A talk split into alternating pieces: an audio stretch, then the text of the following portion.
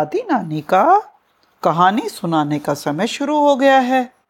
दादी नानी बच्चों के लिए आज कहानी लाई है तीतर की होशियारी। एक जंगल में एक तीतर और लोमड़ी बड़े प्यार से रहते थे। दोनों की बहुत अच्छी दोस्ती थी। लोमड़ी चट्टान के नीचे एक खो में रहती थी और तीतर उसके पास ही झाड़ी में रहता था। जंगल के आसपास कई गाँव थे। गाँव में एक पंचक्की थी। वहाँ पर गेहूँ पीसा जाता था। चक्के का मालिक रोज़ाना अपने चक्के पर गेहूँ पीसता था। उसके कई दोस्त भी थे, जो उसके पास ही रहते थे। जब तक चक्की चलती रहती, वो सब जंगल में घुस जाते और पक्षियों और छोटे जानवर खरगोश आदि का शिकार करते। फिर उन्हें भूनकर मज़े से खाते। इस कारण से जंगल के पक्षी और छोटे जानवर डरे रहते थे। तीतर और लोमड़ी भी इस बात से परेशान रहते थे। एक दिन तीतर और लोमड़ी घूमने निकले। घूमते घूमते वो चक्की के पास आ गए। उस समय वहाँ चक्की वाला नहीं था। वो अपने साथियों के साथ शिकार करने के लिए गया था। तीतर ने लोमड़ी से कहा अरे आओ आओ, पेट भर के खाना खाते हैं। जब चक्की वाला आएगा तो मैं तुम्हें आवाज़ लगा दूँगा। उस दिन लोमड़ी ने पेट भर खाना खाया। इस तरह लोमड़ी रोज पेट भर खाना खाती। चक्की वाला वापस आकर देखता, उसका आटा रोज कम हो रहा है। ये सब देखकर वो परेशान हो जाता। अब उसने शिकार पर जाना छोड़ दिया। लेकिन लोमड़ी को तो आटा खाने की आदत पड़ गई थी। जब उसे काफ़ी दिनों तक आटा नहीं मिला तो उसे बड़ी बेचैनी होने लगी। एक दिन लोमड़ी ने तीतर से कहा, क्या करूँ भैया?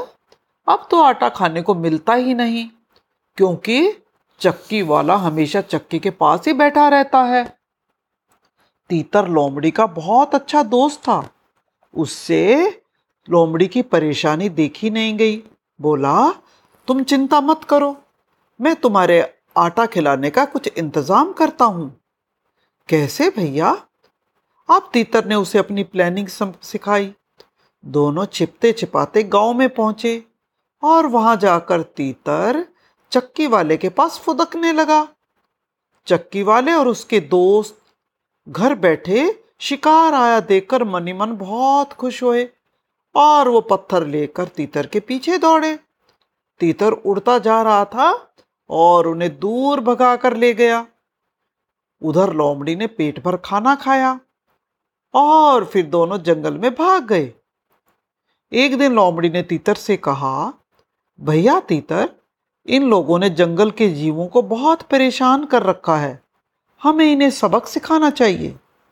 तीतर बोला, तुम्हारी बात ठीक है। हमें इस बारे में कुछ करना चाहिए।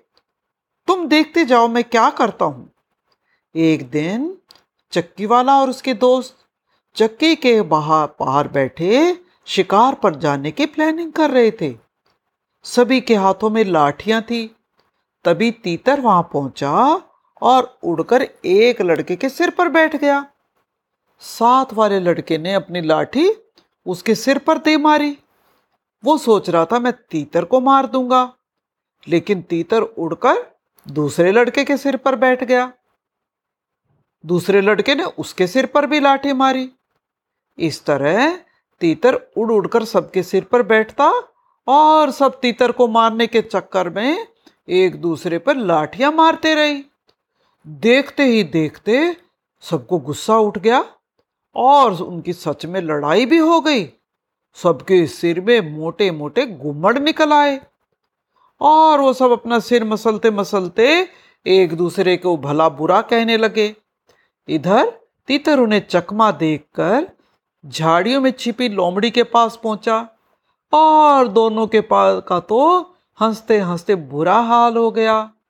उसके बाद तो उन सबने शिकारियों ने जानवरों को तंग करना बंद कर दिया। तो बच्चों, आज की कहानी यही खत्म होती है।